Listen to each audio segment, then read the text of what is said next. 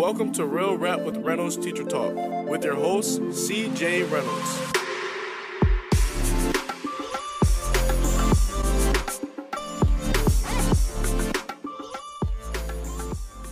Uh, my name is CJ Reynolds, and I run this YouTube channel called Real Rap with Reynolds. And what Real Rap with Reynolds is, beyond the channel, is a community of educators that are really trying to be the teachers that we were called to be. And so, what better way to do that than to show up on a day or a night or an afternoon, which is Sunday, which usually strikes hearts in the fear of all teachers and students that didn't do their homework yet. And so, why not um, instead of play defense, play offense? Why not show up on Sundays ready to go and to talk about this stuff instead of just pushing it off, pushing it off, pushing it off? And so the hope here is that us as a community, not just me, but all the folks that are here in the chat, all the people that are watching this later, um, are creating pathways and pipelines to help teachers be the teachers they were called to be or that they are called to be. Edie said, don't say were, say are, because were sounds like you used to be called, but now you're not called anymore. Very true. So we do this in a number of ways. We do this on a live feed here on Sundays. I do this on regular YouTube videos that show up on, guess what, YouTube, um, or semi-regular, getting more regular, you'll see. Um, it This is through our website, realrapwithreynolds.com. It's through personal mentoring where you can sign up on our website to get mentored by me. I'll talk to you about anything. I had a bit talk about business yesterday, uh, and it was really, really fun. Um, come speak at your school. You could buy the book, teach your class off, uh, the Real Rap Guide to Teaching, which is in a particularly, it's a very, it's a glaring scene going on over here. We have to dial that in. Uh, put it on the list. Um, or through uh, our Facebook group, which is Real Rap with Reynolds Teacher Talk on Facebook, which is a community of educators. Um, and one of the things I love about that, so there was a particularly interesting post the other day um, about a bulletin board, and anyone that's in the Facebook group knows about this post. And here's what I liked about it I like that somebody, and if you don't know, uh, I'll, I'll say like someone tried something at school, they put it up on a bulletin board. And the thing that I love is that one, the vulnerability was there to put this, to make this post on Facebook. And then in large part, the, the criticism that came from that was really positive. I mean, there were a couple of like people that were like upset, but I think that touched something in them. But the fact that there is a space in the internet to have authentic conversation, to be active listeners, to encourage one another, support one another, uplift one another, um, is not. I mean, there. Look, there's hiccups in the group, just like there's hiccups in life, right? There's there's moments where it's like, I don't know, this doesn't seem kind, um, and those things have to be navigated. But you know, I think that it's interesting um, to have a space on the internet that allows you to do that. So here's the gig for tonight. If you are interested in asking a question, you can put it right in the chat. Um, if you want to do a Zoom question, you hit the link at the top, mm-hmm. right? And if you do the Zoom option, you come on live with me. We talk about it on the internet. Um, and sometimes it just gives me a, a better way to kind of um, like maybe like ask some follow-up questions to really get some insight as to what's going on. Um, but you don't have to do that. The, if you even if you choose the zoom option right what we're trying to provide here is an opportunity for everyone to weigh in on this. So those questions at that time um, are going to be put in the chat by the team and they so that everyone can respond to them as well. Because look this is not although this is me on the internet talking this show isn't just about me right? This show is about the community because we think that um, that education is a communal activity, and so in doing that, we are creating space on the side for people to weigh in, to give their opinions, to give a little bit of advice, um, and don't be afraid to reach out to folks. Like if you like think someone's pretty cool, like maybe figure out a way to like exchange email addresses or something like that, or meet up in the Facebook group or something along those lines. Because um, one of I think one of the most fun things is that through all this, like people have become like legit friends mm-hmm. because they mm-hmm. meet up. Like mm-hmm. people show up on Sundays, like like you show up at church and like you know you're excited right. to see, your, your friends and mm-hmm. you know see how people have been and stuff. so it. that's my favorite part. Yeah. Um, Are you done talking yet? I'm done. It's been a hell of a week. Are we ready to jump we into are. some of this? Yep. Um, let's start with Ronnie V. Ronnie. Um, he is asking, or she, I think. I'm a mom and former para. I'm at home with both my children with autism with full supervision during online. I'm having trouble with the youngest who is in regular ed to get her work done. Any ideas? Well, mom, Oof. what would you say? No. This is your jam. I- yeah, I don't, you know, I have my own who's in that same situation. I'm thankful that it's not online and I have to like go with what the school is. And so I have a lot of flexibility to to adjust and pivot, but it's I I don't know. I feel I don't know. That's a tough one. I'm not a teacher, so it doesn't come natural for me. I know I can answer for my children because I know my children, but I'm not a natural teacher, so it's difficult for me. I was Yeah. thrown into homeschool like out of necessity for for our situation. Yeah. So it's not something I probably would have chosen. Um, I you know, I'm thinking. So first of all, here's what I would love to see happen. If folks in the comments, if you're not paying attention, um, if you could focus in for just a second, it feels like I'm teaching class. Um, if you're in, if you have uh, experience, not even if you're in the department, if you have experience with students with specific learning needs, right? So, like kids that are on the spectrum, kids with dyslexia, folks that this virtual world is not 100% attuned to, or kids that ha- are dealing with things that like aren't like they're just not like the the model that your school is using isn't created with them in mind right? Or not enough. Because i think the problem with online learning right now one of the many problems is we're trying to take something that existed which was the school model which was already broken and weird and kind of crappy. And then we tried to turn that into the virtual model and say no this this fits. This square peg fits in the round hole. Just push it in there.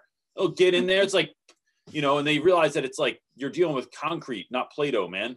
Um, this thing's not malleable this this system that we created. So unless unless you know teachers and ed, and, and leadership are are allowed to make it so.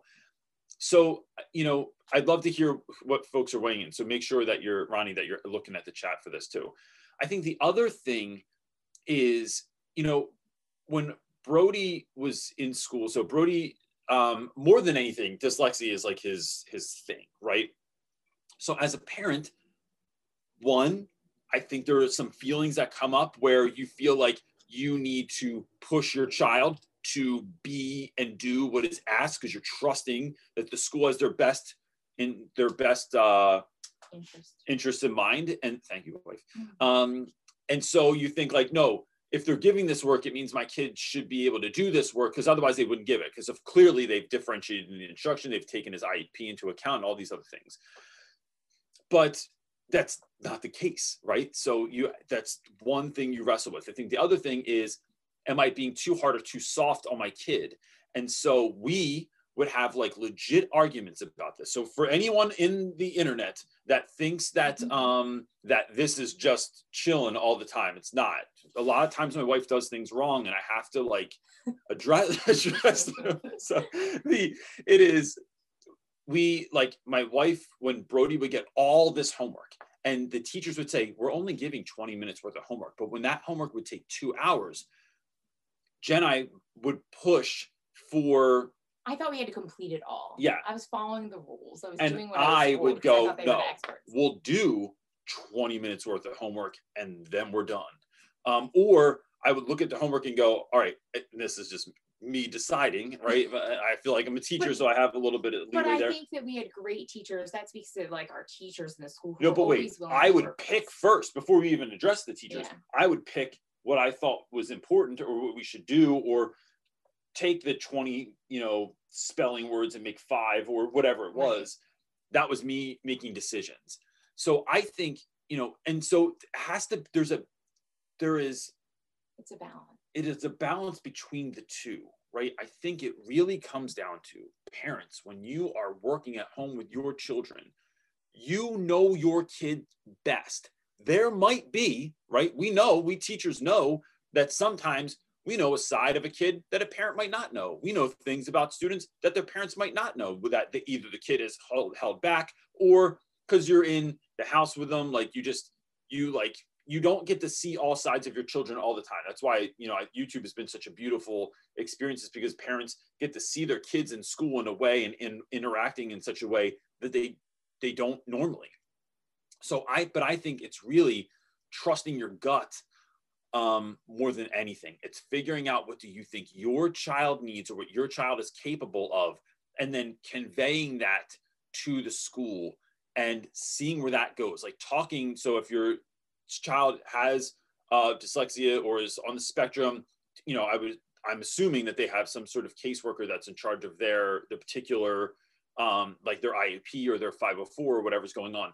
So I, checking in with those folks and saying this isn't working. The the you know look and school doesn't do this a very a very good job of this overall, but there are schools that do. This needs to be a partnership. School is a partnership between families and between teachers.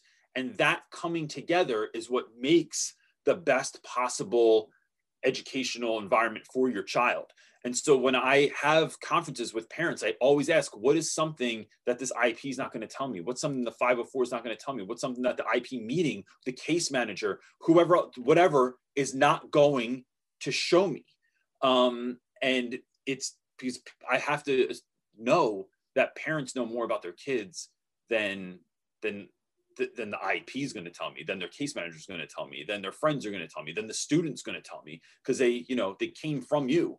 So I just think that that's kind of where I would go with that is not is learning how to push, but not push too much, and then learning how to say no because you know your kid better than anyone else. And to hell with even if the school doesn't agree with you, you stick to your your guns. I think, and that's how we we help our children. Because think about this and i'm going to jump into the next question in a second. Think about this.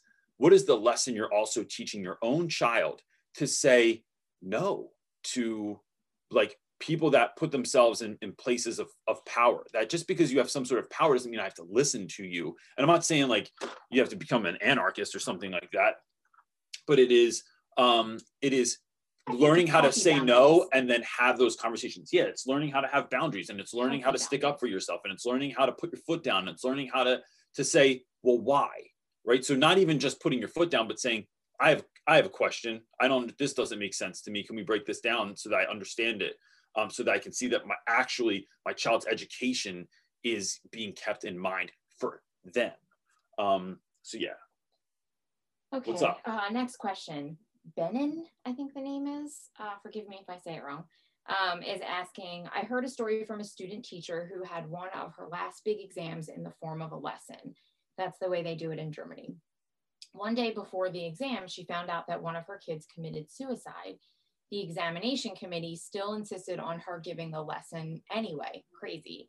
Um, she struggled to decide between giving attention to the kids for um, consolation and on the other hand, doing a lesson for the committee to show her teaching skills.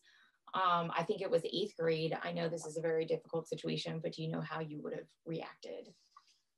Oh my gosh. Um, I, you know, that's such a, such a tricky question.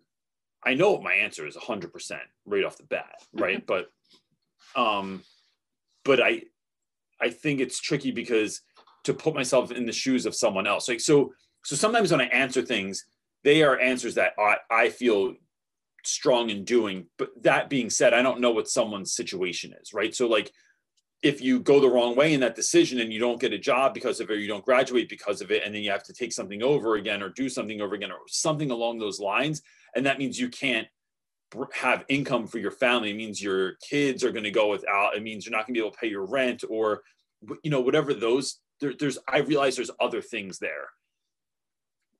From where I'm standing, from my life that I live, I would say that as always, education's only ever about students. And so providing space for young people to explore and express what is going on in their world, especially when there is something as heinous as um, having to deal with a suicide. Like, how heartbreaking is that? That someone you knew, someone that was your friend, someone you shared space with and time with, um, is no longer here is not something that can be fixed. It's not something that counselors are going to come in for the day and deal with. These are long term issues that those children will deal with. Um, some of them for life right this is going to have a ripple effect that lasts for life and so why wouldn't we show up and realize that if we're here for children then what do children need today do they need more practice in reading more practice in writing more practice in math or do they just need someone to listen to them someone to be there with them someone to care for them and walk through something with them and show them what it's like to be um, to be reflective, to be vulnerable, to be open. Um, so this is really distracting when he does this because I'm I really know. trying to have this like really important moment, and the dog is like kicking up the laundry to make a little bed for himself. Um, and then he just looks at me like, "What?" Um, anyway, the I, so along with that, um, I think there can be a balance. There can be space given in the beginning of a class where you spend 5, 10, 15 minutes, depending on like maybe kids really want to talk about it. Maybe they don't want to talk about it. Um, maybe you talk about things about how like we're still going to do work today. Um, but it's because I think that sometimes that consistency is what kids need. I've had students who have had like very close family members die and then they come to school the next day. I've had kids whose houses have burnt down overnight and they come to school the next day because they want some sort of familiar, fami- familiarity. They want some sort of consistency. They want to show up and it's like cheers, you know, like uh like where everybody knows your name. There's a there's only five of us that got that reference. Um so it's uh I think that that can be an important piece as well. Um yeah, and then you go kind of go into your lesson for that consistency piece. Um, but you're at least letting it be known that like, look, um, we need to get through some things today, but like, I really want to talk to you about this. I really want there to be space. And if you, as you're processing during the day, you can come and see me after school or during lunch or something like that. Um, I think that could be a both end. Um, and if the people that are watching, the people that are are grading that, don't think that that's useful, like, I mean, I sometimes things are broken and they can't be fixed. I, I don't know. Like, I don't know. Like, I would, I would probably follow up with them afterwards and say, look, this is how I did this. This is why I did this. I've been with these students. I know, I, I know them, um, and this is what needed to be done. And if that means that that things are going to get messed up for me on my end, you know, education's only ever about students, so so be it. Laura Campion is asking, got your book for Christmas and I've already read it cover to cover twice. Uh, thank you for the motivation. What new ideas do you have to help motivate you in teaching as you continue into 2021? I, I think, you know, I talked about this a lot, but, you know, the book is a lot about getting after it. Um, and so I've been thinking a lot about my second book, um, which I haven't started writing or anything yet, but um, that'll just take me a minute to, to finish that probably. Uh, I've been thinking about two things is um, that book will have more to do with like the, like how to achieve some of the ends I talked about in teacher class off, like more like like step by step kind of a thing. I think is what I'm hearing a lot of people would like, um, and it's more about not like hustling, but uh, but taking my time as well, right? Like because knowing that it is not all me that is making this kind of happen, right? So like it is I, I can I can work my ass off. Like I could just work hours and hours and hours a day and like never get up from my seat. And then when I get up, my lower back hurts or my butt is killing. Like I'm like sitting in this brand new office chair that I've already like destroyed the cushion on. And I'm like, I gotta get a new office chair after six months, not even five months, four months. Um, so I know I like when I turn to talk to you, but you're clearly in the middle of engaging. Um, so it is uh you know so here i'm gonna go i'm gonna go jesus on you for a second even though i know that's not everyone's jam um here's what i've been thinking of because that's you know i don't really get into that stuff too much but i've just been really thinking about like how in even if you're not religious how jesus changed the world like immensely um in three years and how you know a friend brought up to me recently uh that did I ever notice that Jesus never ran anywhere and he took more naps than any other person in the Bible. And I thought, bro, like that's so true. And um, and so what I'm finding is in that rest, if I if I make it essential, like I make it like not a nice to have to sleep enough hours, not a nice to have to get quality sleep, not a nice to have to hang out with friends, not a nice to have to exercise or to just spend time doing a puzzle with my daughter. It is it is essential because what it's doing is creating space for ideas to come, for my body to heal, for my mind to rest. It is creating that space. Um, that self care cannot be a nice to have. It has to be an imperative. And so I've been taking off. I've taken off every Saturday for the last few months um, as a Sabbath. Um, and I, I only do stuff I want to do. Like I spend my whole day doing what I want to do. Um, and I don't fix my hair on purpose because my son really likes that. what was he saying? He, He said goes, that's when you know you're in full chill mode. he goes, I like when dad doesn't fix his hair, make his hair fancy. yeah. That's what he says. I like when dad doesn't make his hair fancy because he means he's in full chill mode. And I am. I wore pajama pants almost all day yesterday. We all did. All, all four I looked like the dude without a beard and a white Russian. Nice. What do you got? Okay. Thank you for the um, kind words on my book too. I really appreciate that. It is never lost on me. That thing was really freaking hard to write. Um, and so the fact that it would help anyone, I just am like thrilled that it could. I got I got people on here. I don't know what the deal is. Yeah, I guess I'm going in order. We're still Okay. Oh, okay. out. I see Pete. Yeah. Pete's down there and Pete's up here. Okay. one question before him. So Stephanie Shook is asking, um, I get to proctor my first set of SOLs this week. Any suggestions for proctoring state testing? That's a curious. The SOL. Yeah, I don't even know what that It usually means shit out of luck, but uh so the, the fact that a test is called that, it's just like. Mm, it, it's there's some irony there. Um. I'd so so advice for proctoring a test. yeah. Look, I think you know. I I try to make testing in my so there's certain things I'm supposed to do, right? There are certain standards. Um, and some of them are good, right? Like some of them I really hardcore believe in. I don't, I'm not a hundred percent believer in state testing though. Like I think that it's biased and there's a whole bunch of problems with it. That being so, it's part of the it's part of the game right now, right? So until that is is remedied, we still have to take these assessments.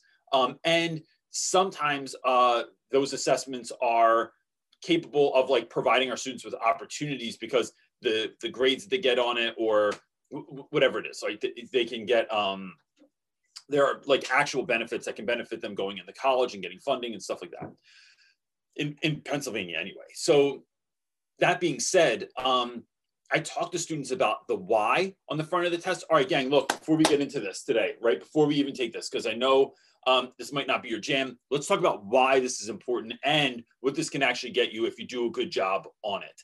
And then talking about things just really quickly, like what will help you do well, right? So, one of the things that I've learned over time that my students like really struggle with is that they don't have um, they get they tire from test fatigue right? So they will look at an entirely like an, an enormous passage that they have to read and then there's like five questions under it. And my kids always do the same thing. They try and just answer the questions without doing the reading or they'll try and find the answers. But when it's not comprehension questions when they're asking you to like dig in a little deep to do something with the reading instead of just regurgitate in the answers they get tired and they don't want to do it or they skip it or they just guess.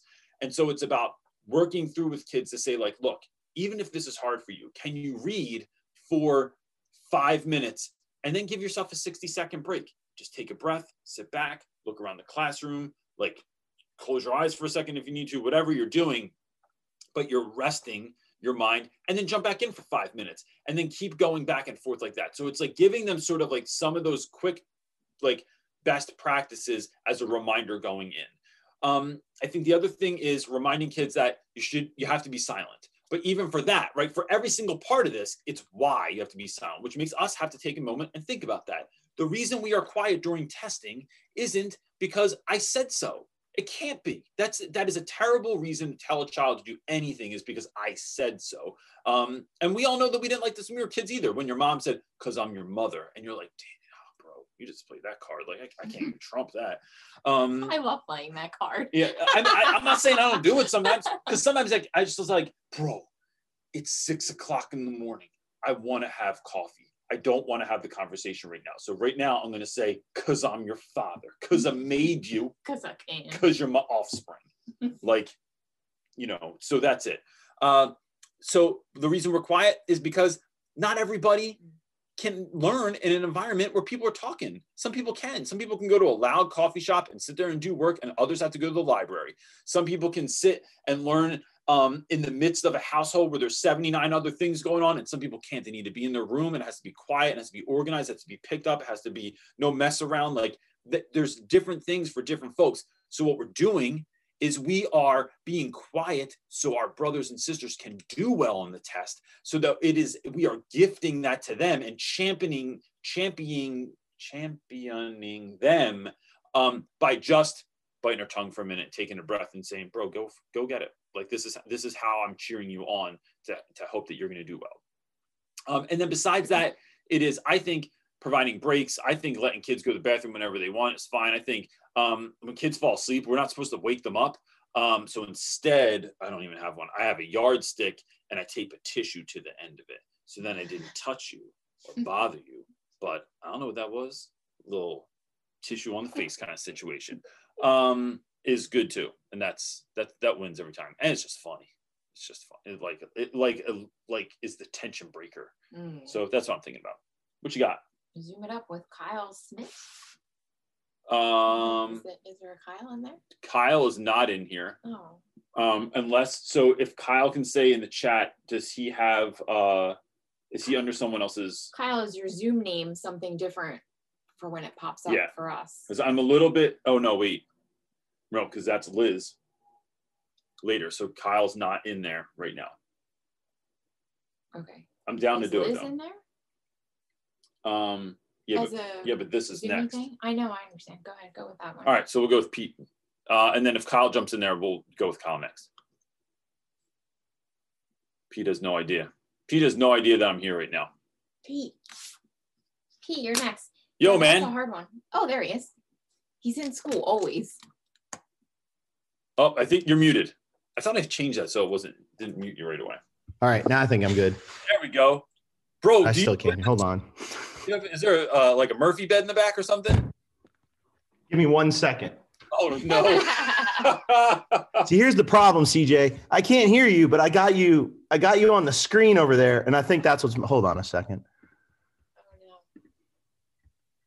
One screen in his classroom. My bad. All right, I think I'm Oh. good. You're good, man. That's how we do it on here. It's like figuring it out. Is There we uh, go. Like a Murphy bed in the back or something? Wait, say that again. Oh, you have to turn off the YouTube and talk to the Zoom. Here's the problem, CJ. All right, hold on. Now I had you on my computer. Man, it's okay. Cool. It's man. Can you We're hear me? good. We're, We're gonna good. this all Oh, out. all right, all right. Yeah, because there's a 20 second delay we learned between Zoom and YouTube.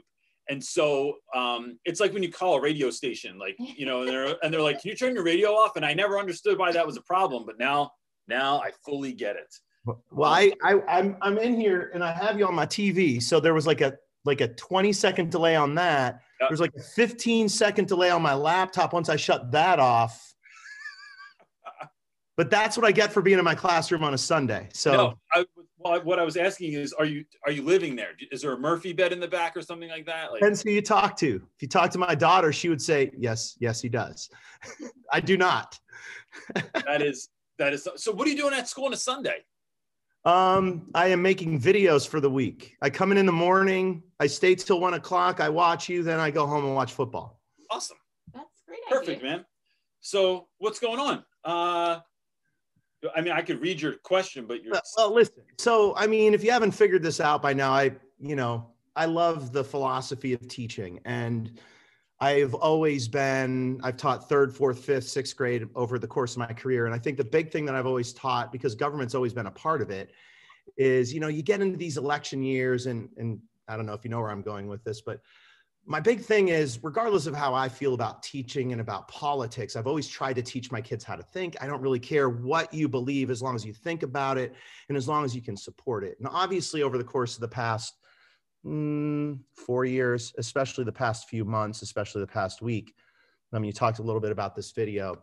Um, we've gone kind of away from, like, parents have kind of gone away from that. I've got some kids um, who are very adamant about how things are. And I still want that culture in my classroom of how to think. And there's a lot of, I think there's a lot of not thinking going on, and that's almost being taught as a philosophy in the household. So, I, I, mean, I can get a little more detailed for you if you want to, but I'm trying to stay away from being as detailed as I can. But um, how do you go about in your classroom creating those safe spaces, CJ, when you you might have some kids who are coming in with a sort of a philosophy, a flawed philosophy? So, sorry, it's yeah, a big one. I know. So, like kids that are that blindly follow. Yeah, almost that cult, like that cult of personality that they come in with. Yeah. So I think you know, one of the things that I, I keep in mind is that um, what it's like to raise a child, what it's like to be a human being in the world. Um, and sometimes when if I can start with like where parents got their like where they came from, right? So like striped cats make striped kittens, right? So if you ha- if you are a particular way, then your kid's going to show up and be that way as well. That's not always like I can try and help there, but the way I'm going to try and help is by pushing back on some of your ideas. Um, but not to say that you're wrong. It's more to like help folks have a fuller idea of what's going on or to think about what they're saying or to to fact check what they're saying right doesn't mean that i'm trying to say that um i don't know that anything in particular but it is it is creating resistance so that critical thinking can deep can happen on a deep level and that happens with kids that i believe in and and like students that will say something that i'm like i believe 100% in the same thing um, i still push back. And then kids that don't believe in the things that i believe in um, i push back on them as well.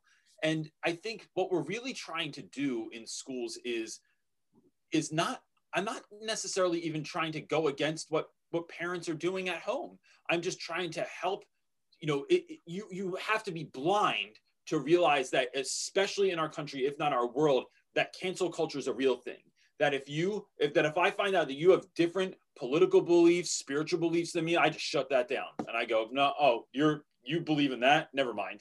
Um that when we can come together and have discourse have conversation about things i think that that just is so much more interesting. So i have a guy that lives near my house that is like super pro trump is is racist. I mean, like racist on a level where like if someone that is of color walks in front of his house, I can hear him yell. And oftentimes I've had to go around the corner to like address the situation because it's not like because if I can hear it, like it's just not going to happen. So, um, but you know, when I meet individuals like that, it's not always about shutting them down or sometimes it sometimes it's calling the cops sometimes it's shutting that shit down and just it's not going to happen in my neighborhood it's not going to happen around my kids you're not going to yell that stuff in your backyard uh, or on your front step or whatever.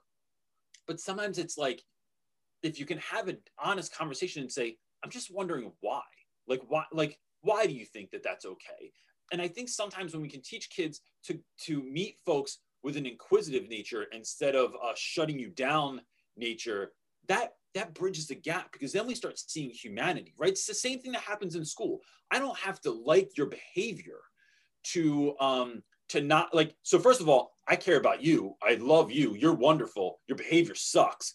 But let's talk about that because we all know that like sometimes you see the way a certain kid acts and when you can learn what happened to them where they're coming from when you can allow them to unpack some of that pain and some of those ideas and some of that hurt then we can get somewhere new but it's about addressing those elephants in the room sometimes. And so I think that that's part of why it's so important in the classroom to, to the pathway that you just mentioned. I think is the important part because I think I think the gap that we're seeing right now is I think people are are they're sort of creating a fake path, if that makes sense. Whereas when you can get kids to kind of walk down a specific path to see where they got that belief um, or maybe even using literature like the, the literature we use in our classes to kind of showcase kind of like what rafe used to talk about with uh, To Kill a Mockingbird with Atticus Finch, like using literature like that to show kids um, that level six behavior that that you know this is the morally correct behavior. And i think maybe yeah that that's that's what i needed to hear today because it's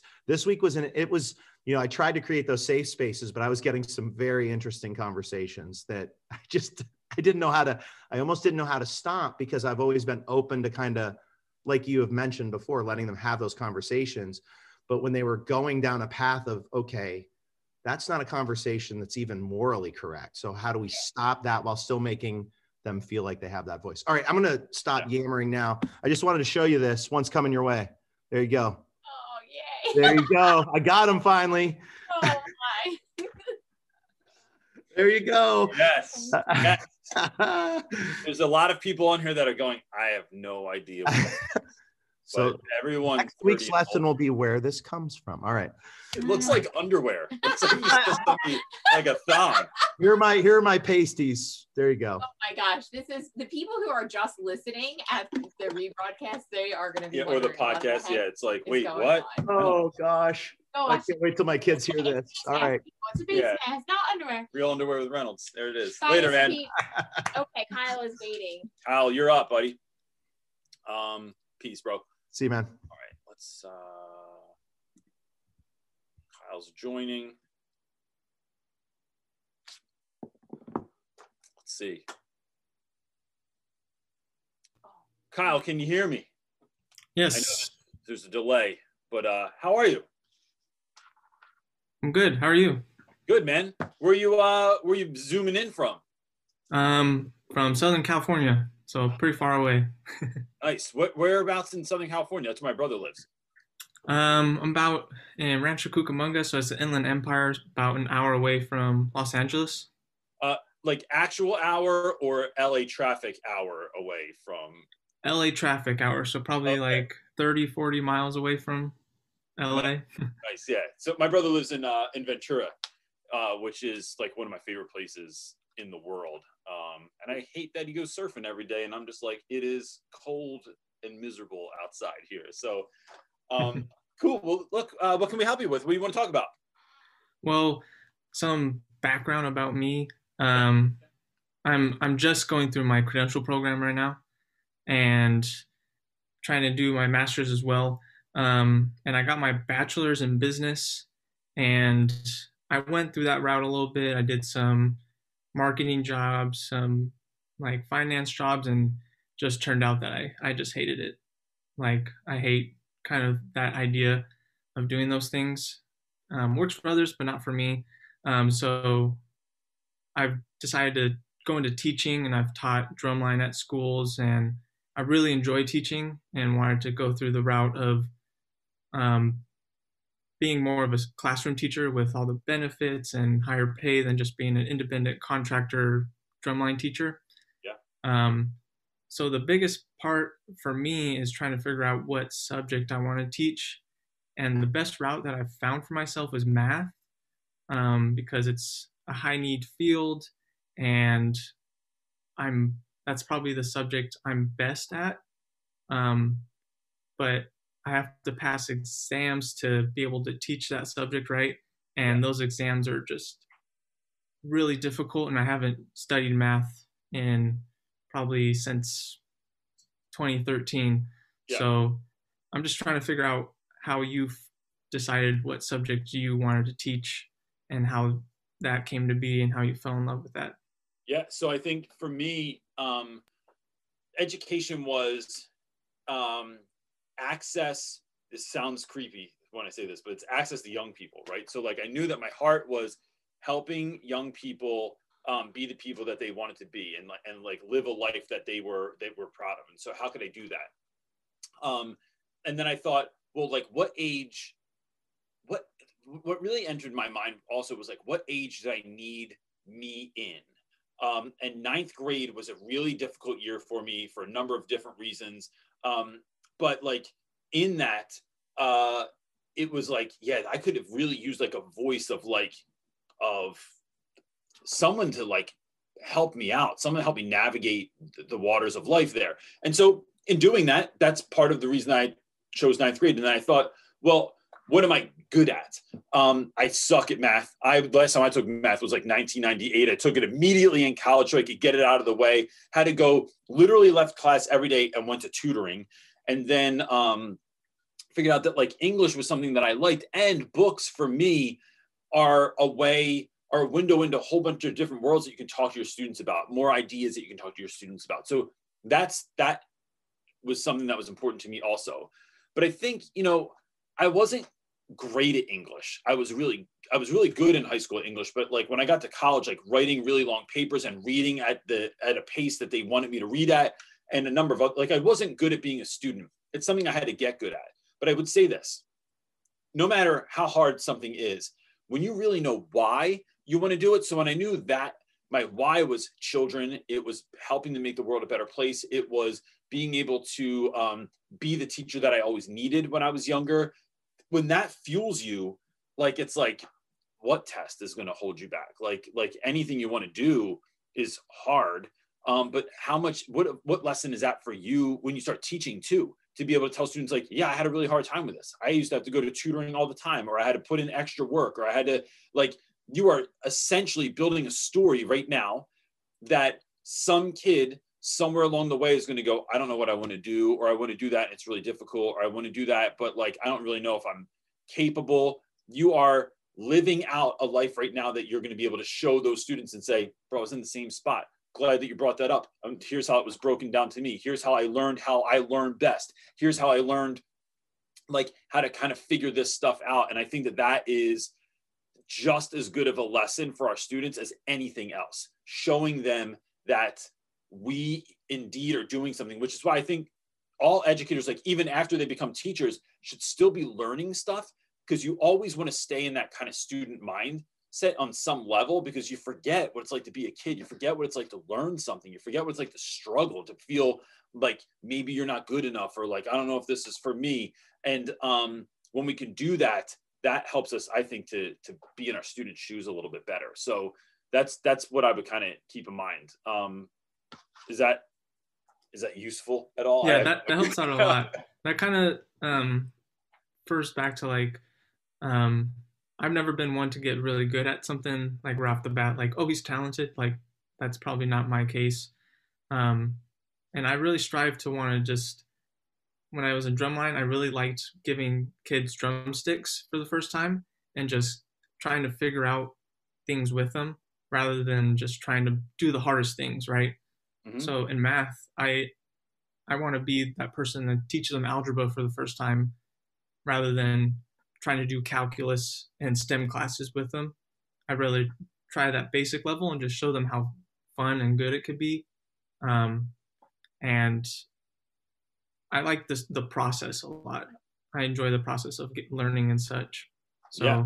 were you good um, at drums right away when you started? Sorry. Were you good at drumming right away when you started? Oh no, no, I was not that good at all. Yeah. So like, uh, if you like, so I started playing drums in fourth grade, um, and have played drums my whole life, and so I remember like hearing songs or thinking I was getting good, and then I would hear a song, and I was like, oh, oh, I don't I don't even know what's happening there. Like I mean, I can't even like that doesn't even make sense. Like that fill or that time signature or like there's like that shuffle that you're doing or um like ghost notes were like what is what what? Like it mm-hmm. just that kind of stuff made no sense to me. But it is it is day by day knowing your why and i had a vision in my head of like what it was going to look like when i could finally play on a stage or I could play with people or it wasn't just in my dusty ass old basement like playing you know my uh secondhand drum kit. It was like what is this going to look like one day? And so that's what ends up driving you is like when you know that when you want that so bad it, you know it's really hard for other things to get in your way. Um and I'd say doing stuff like tutoring doing stuff like being humble and knowing that like you can't just do it all yourself. Like it's uh someone said i heard today it's not the power of the dream it's the power of the team. So like who are the people that you're surrounding yourself with? Are they like people that are go-getters people that are trying to do it also people that are also struggle with math and they're trying to do better so they can you know live a life that they're dreaming of too it's it's a lot of those pieces as well as like keeping in mind like who is your team who's around you who you're surrounding yourself with yeah definitely knowing your why is super important Yeah. Well, I appreciate your help. I got I got your book and I've been reading it and Awesome. um, a lot of my professors have been um, encouraging reading books a lot so that one you're learning you keep learning but then also in interviews they ask you what how are you doing professional development and you say i'm reading books and getting better every day so i Yeah. appreciate it Awesome, man. Bro, I love hearing that. I pre- I'm glad to be a part of, of anyone's journey. Um, look, if you need help going forward, like you can shoot me an email at any time or like go to the Facebook group is a good place to connect with people too, um, or pop back on. And we love to help you in any way that we can. all right thank you appreciate right, it man. Have a good day. you too Who's next, buddy? Liz P, and she is in the Zoom. Liz P has been in there for a while. Yeah, thanks for hanging in, Liz. Here we go. Of anyone's journey. Um, look, if you need help, help, Liz? Liz, shoot me an email at any time or like go to the Facebook group is a good place to. Takes a hot second. She's for taking it's the like- 20 seconds. All right, hold on. I've got the It's all right. I know the deal. to mute the mute the the what is this called? YouTube. It is. It is a. Or when I pull people up on Zoom, it's like uh sometimes they're like in the middle eating something. It's like you know you never know. It's like a surprise. I should probably send an announcement their way. I Like don't know how you're I can send a message Oh, and say you like you're up next or something like that. But You don't multitask, that'd be really hard. How are you? it is the struggle. What's going on, Liz? Where, where are you uh, zooming in from? Um, up north of Charlotte, North Carolina. All right. I Um, we've talked before. I think Yeah, you I think like, we did a couple practice weeks night or ago. something like that. Maybe what? I think you were on like the night that I tried to like I just gave it a test run. Maybe you jumped in. I or- think I was on the first one that we did, like Okay. before winter break. All right. Well, welcome back. I don't remember. What can I help you with?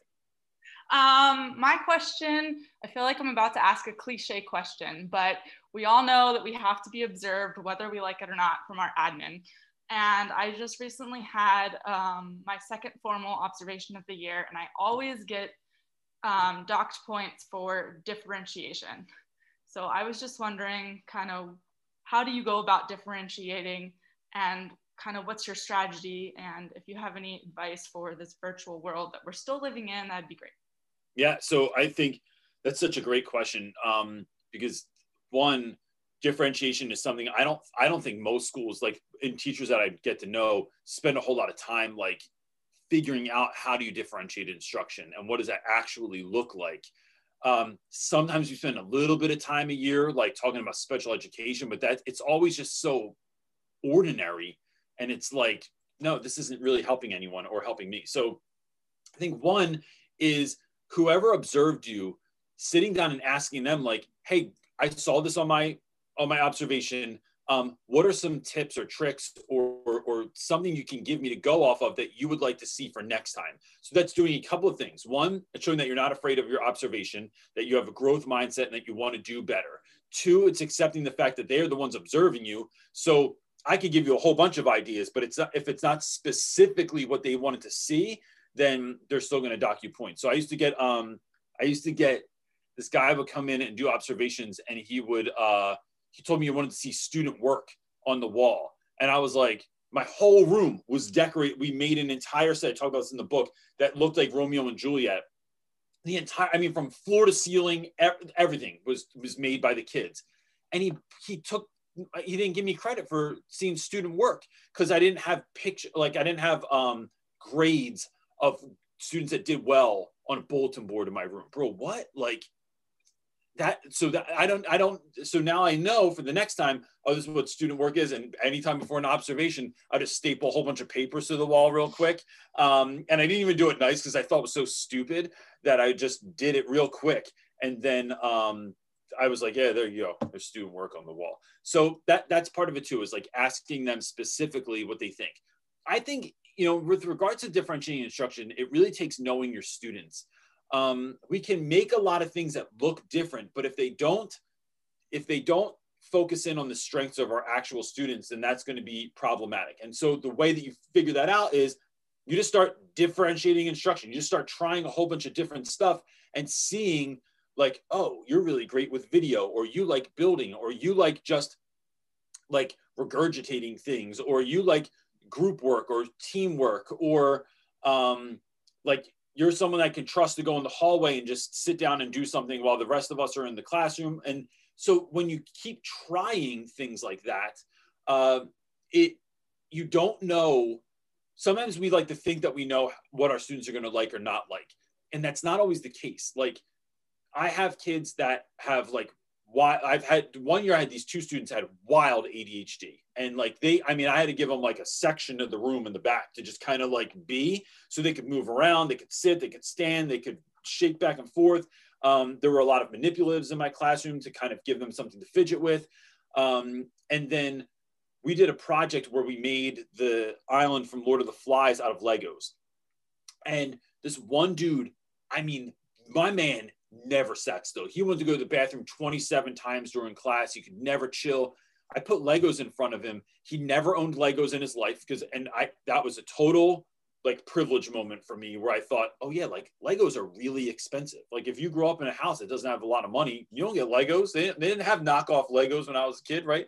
So um, it was putting Legos in front of him, showing him how they worked. I didn't hear him for four days, man. That's all he did. He just was 100% focused in and he found a thing that let him settle his mind, that let him fidget, that let him do what he did. And if I, but I would never have thought that that would be, I would thought he'd be the kid that was chucking Legos at people, that was like losing them all over the place, that they were like, I'm picking up Legos off the ground after he leaves. But you just never know. So I, I I've, I think looking some things up on how to how people are just differentiating in general so for me it is um, every day we write every day we read um, it is not just doing journals like so in my class we write journals every day but sometimes we record journals now so sometimes it's use a camera and we use flipgrid to do it sometimes it's gamifying what you're doing and i find students i have kids this year that if i do a kahoot 100% like they're they're they're zoned into what we're doing. Do anything else, they're just like they're asleep. They are have their camera off. They don't want anything to do with it. But if I so I'm trying to figure out how can I add some sort of gamification to every day so that I'm engaging those students at least for part of the period. How are we um are we giving kids projects that are dialed into things that they like doing. So I talked to someone last night that has to do persuasive essay. They have to that's this, they have to teach your kids how to write a five page or five paragraph persuasive essay. And so I said, uh, she said it's not going well. It's a drag. The kids hate it. Um, it's really really boring. So so, well, what if they had to create like an infomercial? What if instead of a like so that's the same thing, right? So if you have a flex tape or flex seal, right? It's in the mind of the flex seal guy. How do I get people to not hit click or skip ad on YouTube in that five seconds they have to listen. Like, so there's your hook, right? How can I figure that out?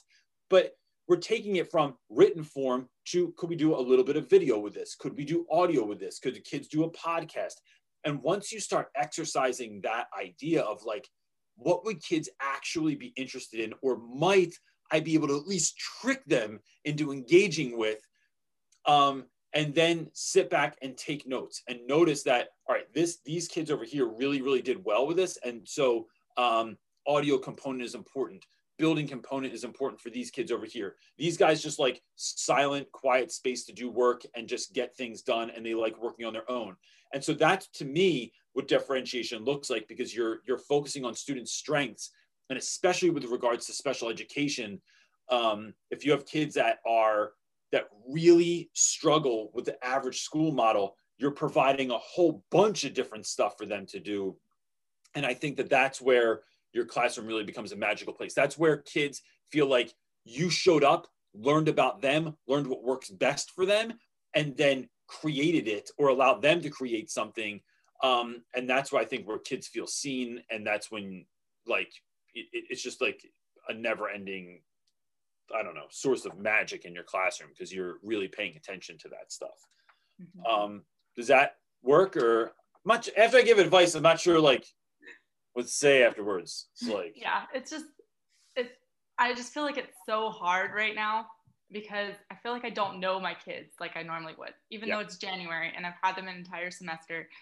It it's so hard to figure out like what are they like because you can't observe them and walk around your classroom and just like talk with them because you know during class change, you hear them talking about X, Y, and Z thing. And I'm like, what do, what do kids even do these days? I don't know.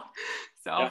um, hopefully, we, A lot No, of video games. yeah, yeah, it's a lot of video games. So here's here's a, and Discord. real quick how I think you can do that. One, um, we use Schoology, and so on Schoology, I can just post like a very simple journal entry in the beginning. And sometimes those are simple and silly. So yesterday's was, or two days ago, Friday was uh, pancakes or waffles. That's all I want to know. Are you on? Are you team pancake or team waffle?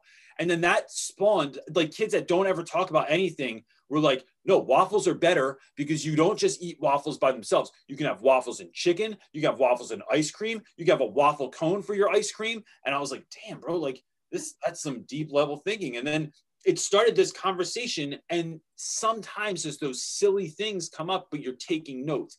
Sometimes when I have kids in breakout rooms and Zoom, um, there's always one or two kids that are like, I don't, they don't like being in the breakout room by themselves. Even if we're all, even if they're just with me and they're working silently, they like looking up and someone else is there. They're not like in the abyss or like they're not sucked into the matrix. So when they finish work, we'll talk about anything, right? I'll be like, hey, did you guys watch, uh, like, have you guys been watching Cobra Kai or did you watch um, this show or like what's something that I need to know? This is one of my favorites. What's something that I need to know about so I can be relevant with everybody else? And they'll be like, oh, well, where there's this new app, or have you tried this, or there's this new social platform, or whatever. Then when other kids come out of the Zoom breakout rooms because they're done, because they have a question, because of something, we go, all right, yo, we're talking about um, what's the new app that Mara's been on lately? well, it's not new, but it's new for her. Discord. Oh, Discord is something that all my students are talking about right now. So, um, are you on Discord? Nah, I'm not on Discord because of this reason or because my mom won't let me, though. It's a good point. And so now they're pulled into the conversation. And slowly but surely, as kids are coming back, it's like, yo, as we're waiting for everybody else, we're talking about Discord right now. Like, have you played this? Or have you been on it? Or what are your thoughts on it? And it is, it's those little moments that you get to do it. Because if you think about in the hallway, there's not a lot of time anyway, right? We have five minutes between classes, but all the intel you can get in five minutes, and then it becomes this snowball effect of like, I'm gathering little things. So maybe tomorrow, the do now, the journal, the lesson is tied to Discord in some way, shape, or form. And then they're like, oh, damn, like you you made this part of the lesson it's like bro this is what you're interested in like like when we talk about stuff i'm not just like this isn't just in passing i'm like making mental notes so i can gear this into something that you're actually interested in and so i think that that's just a simple way one of the simple ways to do that so all right. Thank you for. That, that was my awkward ending where i was like okay fizzled out now i don't know You want to ask? Did that help? I don't I don't know what else to say. So um cool. Well look, uh, I'm hoping people in the chat are saying something about differentiation also because I feel like there's like a lot that can be said about that. And it's gonna I think some of that's gonna base on your on your grade level and like the level of your students in your class and stuff too. So um yeah.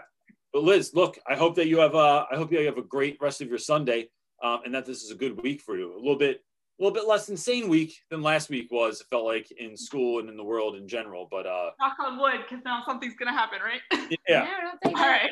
I have I have a laminate desk, but I'll just have to I'll have to count. So cool. All right, we'll talk to you soon. Um, who's next? That was long, but that was good. Uh, Miss Predis Predisac. Okay. I'm terrible with pronounce. Sorry. Uh, thanks for everything you do. My challenge is that being an ex-bully, I fear being more authoritative to get um, discipline in my class. Positive. Oh, to get positive discipline in my class, as if my students um, would like me less. Any tips? Wait, say that one more time because that was a great. I My love seven things about this. Being an ex-bully, I fear being a I fear being more authoritative to get positive discipline in my class, as if my students would like me less. Any First of all, can we just note the fact Ex-bully. that she called herself an ex bully? like, I love that. And now being mindful of Mm, her like inclinations when she was younger, um, not wanting that, not wanting to kind of tap into that energy yeah. to discipline someone in your class. It's so- great that you even know that about yourself. It Let's just note that. because I think I mean I got I got bullied a lot in high school. I got beat up every day. of ninth grade. I didn't get into a fight. Let me let me make sure this is clear. I did not get into a fight every day of ninth grade. I got my ass handed to me every day of ninth grade. And I went to like the most, I went to, I, I think, I remember hearing that our school was um, the worst school with regards to discipline and arrests and fights and what have you um, in southern New Jersey. So you know, and then there was there's me, uh, who looked like a young Bieber going into ninth grade. So that that being said, um, I just think that like my response to to the bullying was for me to become. I knew I couldn't fight, but I had my wits, and so I would just use sarcasm. And so when I started teaching, it was I what I thought was me being funny, me being silly, me like just kind of messing with you like some kids really that hurt their feelings. Like and i and I, it was something that i had used so much in my life to deal with bullies to deal with feelings about myself that i didn't like was like just being a sarcastic jerk um, and even when I met my wife, like one of the things I did, like I remember my mom being like, "You should lay off her a little bit." I'm like, "Nah, it's just messing around." Like, and it was like, you know, so it was it was me having to learn how to re think how I could use that.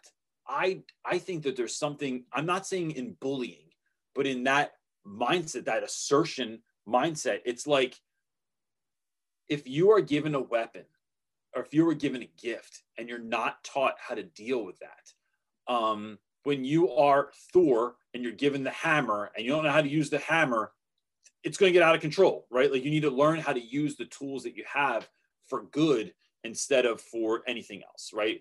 So I think using assertion, using for me sarcasm, um, it all has a place in the classroom, and this is why. Because not all students respond to the same type of discipline or the same type of redirection or the same type of connection. In just the same way that in loving kids out loud in class, some kids like the high five, some kids want the public shout out, some kids want a big giant hug in the hallway and you're making a big deal about them. Um, some kids don't. Some kids, it's a post-it note on your desk. Some kids, it's, yo, come here right before you leave class. I just want to talk to you real quick. Hey man, you did a really wonderful job today. I saw how you were really trying. I saw how it wasn't so easy for you, but you stuck with it. And I just want you to know that I noticed that and that I appreciate your hard work. Um, sometimes it's putting, uh, sticking, you know, I have a whole thing of them here sticking eyeballs on kids. You can't really see them because they stick the wrong way. Sticking eyeballs on kids and going, got my eye on you. And that kind of like silly joke is enough because some kids can't handle all that love up in your face and honesty and that kind of thing. Like it makes them feel awkward. You're learning different people's like what they need, not what they want necessarily, although that can be a part of it, but what they need. And in doing that, um, sometimes that is raising your voice. Sometimes that is saying something in a joking manner so that I don't offend someone or because I know that you are you are likely to become unhinged if I raise my voice with you. Um, sometimes it's saying something in a really like stern but like calm voice with someone. Sometimes it's nonverbal redirection. Sometimes it's yo, bro, we're not even talking about this again. Sit, sit down, please. Thank you. Stop touching that individual not having this conversation again. Sometimes it's calling home. Sometimes it's bringing in somebody else to help you deal with the situation. Um, so what you don't want to do is is take your baggage and and think that it's just going to be the same thing again, right? Like when I was a kid, there were certain tools I didn't know how to use. There's a reason my mom wouldn't let me use a, a uh, nail gun because I'd probably shoot myself in the hand with it. Now I'm a grown up and now I know how to wield that instrument in a different way so that it benefits children. Figure out sometimes sometimes figuring out ourselves, figuring out our own shadow sides, figuring out the, our own problems with self-esteem, with confidence, with um, narcissism, with anything else, that gets in the way of us being the teachers we are called to be. And so sometimes it's unlearning some of the things, sometimes it's processing some of the things, sometimes it's changing the narrative in our head about what we think about certain stuff so that we can show up and be the teachers that our kids need us to be. So I think in that, it's just starting to figure out how can you use that because some kids might need it and you don't you know right as teachers we don't want to hold anything back that would give our kids the best opportunity to succeed in life um, so that's my that's my answer for that it's your long your long answer? Sh- and here we are. Short questions, long answers. It's even making go. my hair fall down. It's, it's really hot back here, It's man. It's very hot. Well, it's Holy crap. and the sun and all that. No. It's lovely Which and warm. I love it. What do you got? Uh, One Click Wonders. Mark is asking any ideas for virtual class games. Thanks for everything you do on this channel. uh, virtual class games. I like, um, so I like, there's a number of things that I like. I like Kahoot a lot. Um, I like Kahoot uh, and I have zero affiliation with them.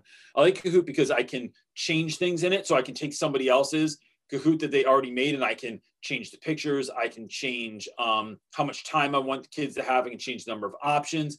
I also like Kahoot, but the way we do Kahoot in our classroom is I don't just play straight Kahoot. I can't stand Kahoot music. It's some of the worst music I ever heard in my life. So instead, um, I have my students thinking this year that I'm really into 1970s grocery store music. And so if you go on YouTube, you can type in 1970s grocery store music and you will get a number of selections that will pop up that are hilarious. Um, and so I will play that. I'll mute the Kahoot music. I'll play that in the background. And then I also have soundboards pulled up. And if you just type in virtual soundboards into Google, you get a whole bunch of them. And you can get like winning sounds, losing sounds, you can get meme sounds. Um, and so if a kid wins and wins something or gets something right, it's like ding, ding, ding, ding, ding, or wah, wah. it's just a way to kind of sprinkle magic on some of those virtual worlds that you're playing stuff on. The other one, oh, snap, Kayla Everybody had us else play it. like quizzes. Qui- quizzes. Is that or quizzes? Quizzes. I don't know. Uh, yes, I've heard of that Quiz as well. lots of Z's. And there was another one that Kayla brought in before break that was phenomenal. And I'm going to forget, I don't remember what it was because she had to like send me the link, but I thought I had to have the app on my phone. But the kids download so much stuff on my phone, I Um, can't keep it Tim straight. from Teachers on Fire is here. He says Kahoot actually offers a number of options for music. Oh, they do. that? Yeah, it's the like same their song. options? It, no, because it's the same song. But they do like you can do like the techno version or the 8-bit version or the, you know, it's all different stuff. It that is a really cool version of it. Um yeah, so that by the way, check out that uh podcast. Teachers on Fire podcast is great. That's one of my favorite conversations I ever had for a podcast. Um, so folks should check that out. Uh yeah. All right. what do you got, um, dude? We're over time, so we're gonna end. We are, but I felt like we started a couple minutes late, but we can we can finish up because I know that it's not just us; it's the team that's working on this. I don't want to hold them. Um, so we're gonna we're gonna skip to our last question, and I just want to honor Naomi because she is a student, um, asking you a question, uh, like a high school student. Oh, lovely, lovely. Um, she is asking, do you have any tips for helping a student who does not, and then in parentheses says, kind of low key hates a topic when everyone else really likes it, um, or does well at it, at least sort of kind of like. Low not hate the topic. All right, you got an you got an answer for that one. I almost All right, so who doesn't like I- the topic when everyone else really likes it. Basically, is what she's asking. you know, I think there's a couple of things you can do with this. So sometimes, you know, there I will set something up for my students where I think it is the greatest experience ever, right? So, and this has happened with like even with some of my greatest hits, like going to certain poetry shows, taking my students to Princeton to see plays, going up to meet Gary Vaynerchuk, um, having DJs come into my classroom, having other really special guests that I can't even believe come into my classroom, taking my students on trips that I think are just remarkable, going abroad with my students. Um, like we were in Costa Rica and there was a kid that just hated every minute of it. I'm like, bro, we are zip lining through the jungle and flying past monkeys, and they're just like, sorry. And I'm like, what?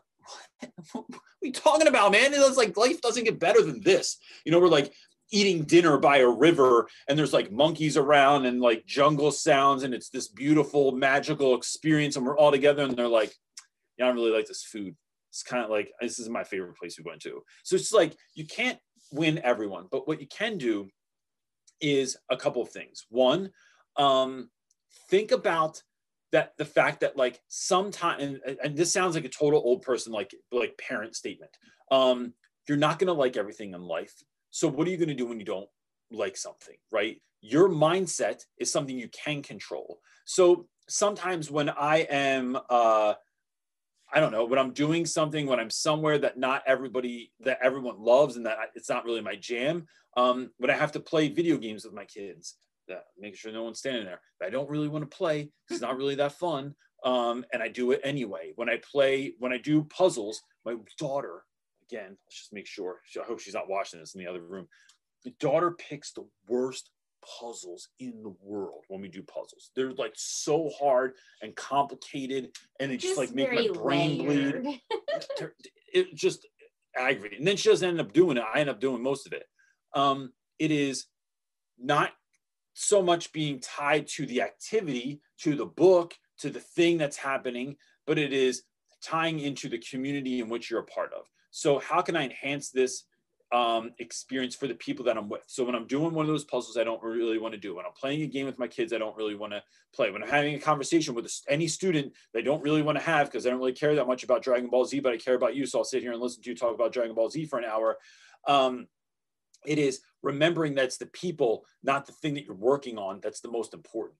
And so this is just a really good life skill that there are times when my wife wants to go shopping somewhere that I don't want to go shopping at. She, there's a conversation that she wants to have that I don't really want to participate in. There are times when she's just like, "Hey, I'm cooking in the kitchen and I don't really want to like be in here by myself. Can you come in here?" And I'm like, oh, bro, "I'm really watching this show right now, or like really engaged in this activity." But you don't. You do it for the people that you care about because you're a part of their community, and that's how you show up. And I just think that that's a good life skill to kind of keep in mind. Um, and just knowing that sometimes you have to get through something, but if you think of it as I'm getting through this for you. Like you're my primary concern, whether that's a friend that you have in class or it's a teacher that you really like and it's just not your jam. Um, how can you make this class like you? You can show up to a class and make it better. Like students don't get this. That you being excited about something, being motivated about something, being asking questions about something is actually going to make your teacher want to be better, right? Teachers often feel like cover bands that are in a bar, and although you're, you're too young for bars yet, um, sometimes you're you're playing a bar and you're in a cover band, and like people don't really like what you're doing. But when people do like what you're doing, when people are like yelling hell yeah, or they're like start dancing, or they're you see them drumming on the bar, you, you go like oh, like let's get now I'm like feel I'm feeling this room like let's get after it let's play like a little bit longer let's put a little bit more into this it's like you bring it a little bit more and students have that ability to do that with their teachers as well um, what do you got? Oh, you want to do some more? Is that it? No, there's it's never it. There's okay. Um, cool. We can call it there then.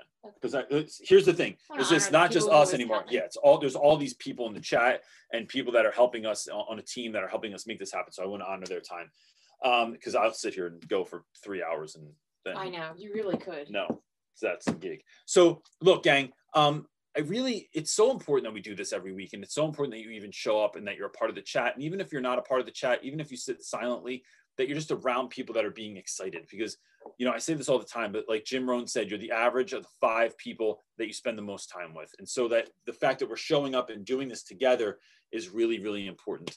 Um, if you need more resources, you can go right to realrapwithreynolds.com. You can find everything there from links to mentoring to links to uh, the Facebook group and Instagram and all that other stuff too. Um, and that's it for this week, right? No announcements, nothing going on. Nope. Crazy. Cool. Have a great week, everybody. Peace.